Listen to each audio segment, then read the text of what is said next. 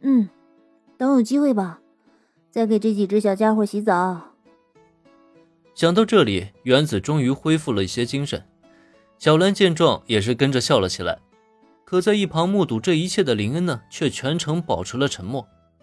已然发现真相的他，表示自己这个时候只要安静的当做什么都不知道就好了。随着时间推移，菠萝咖啡店结束了今天的营业。跟轻音部女孩们约定好明天去事务所练习以后，在原子依依不舍，其实内心是复杂不已的表情中，大家挥手告别。那么就在这之后，接下来自然也就是跟小兰说好的，两人一起去给猫咪们洗澡。小兰，你在这里等一下，我去把车给开过来。林恩的公寓位于日卖电视台附近，虽说距离帝丹高中并不远，但却隔着菠萝咖啡店几个街区，步行的话至少也得二十分钟的路程。此时天色已经很晚了，林恩呢也不愿意把时间浪费在路上。于是和小兰整理了一些猫咪们的必需品，准备一起带往公寓以后，便直接去了之前奖励的停车位，开出了另外一辆豪车。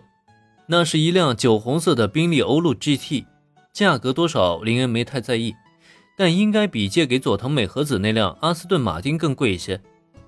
当然了，价格不是重点，重点是那辆阿斯顿马丁啊是辆双座的跑车，而这辆宾利欧陆呢却是一辆四座的跑车。用这辆车的话，他和小兰可以坐在前面，三个小家伙则是可以放在后座，简直再合适不过了。哦，对了，一提到佐藤美和子啊，昨天他还说用完车以后就立刻送过来，结果这都转天了，他一个消息也没给林恩发过。难道是开着豪车跑路了？想想佐藤美和子也不可能是那样的人啊，估计是有什么事情耽误了吧。反正林恩也不是很在意。上车吧。将车停在咖啡店门口，林恩打开车门，先将三个小家伙抱上座，再将各种必需品搬上车，最后才打开副驾驶的车门，让小兰坐进去。如果换成那些爱慕虚荣的女孩，能够坐这样的豪车里啊，恐怕已经是第一时间拿出手机，各种拍摄照片发朋友圈了。可小兰没有，她压根就不会在意什么豪车不豪车。就算这车的价格再贵，在她心里啊，也比不上后面那三个小家伙。这不，坐在副驾驶上向林恩道了一声谢以后，小兰就频频朝后座张望，很明显是担心那三个小家伙能否适应。不过他倒是有些多虑了，在上车之前呢，林就已经跟三个小家伙说明了情况。对于这个平时只在街上看到过的铁疙瘩，小家伙们虽说是好奇了一些，但却完全不至于害怕。也就是精力充沛的小六，这小家伙一上来就忍不住想要淘气，可惜最终却惨遭姐姐杨的压制。只要有杨在，林是真的不用担心什么。一路上平稳驾驶，很快抵达了签到奖励的公寓。虽然林恩也是第一次来，但在这之前，他却已经做好了充足的准备，完全没有任何生疏的找到了停车场的位置，并且将车停在公寓的配套停车位上。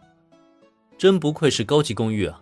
在公寓门口，林恩就需要刷卡才能通行，而且即使刷了卡，在看到新面孔来了之后，公寓的保安也是在第一时间前来确认，确认过以后，安保人员才毕恭毕敬的放行。看来这里的安全措施做得很不错，服务呢也很让人满意。走进电梯前，林恩跟保安说，明天他会有一些乐器送到公寓来。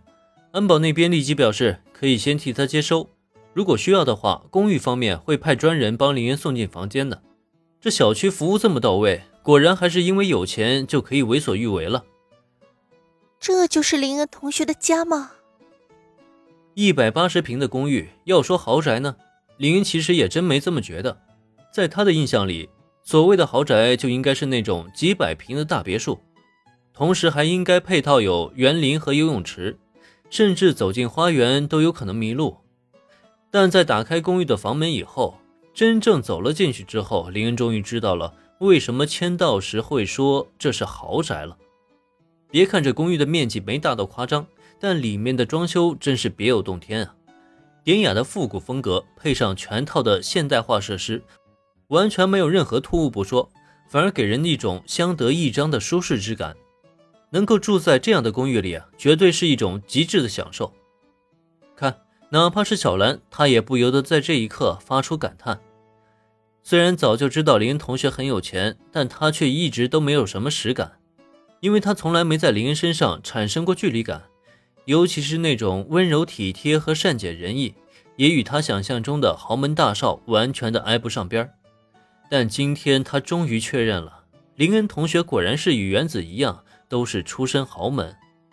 不过他却又和原子一样，完全没有任何豪门少爷该有的架子。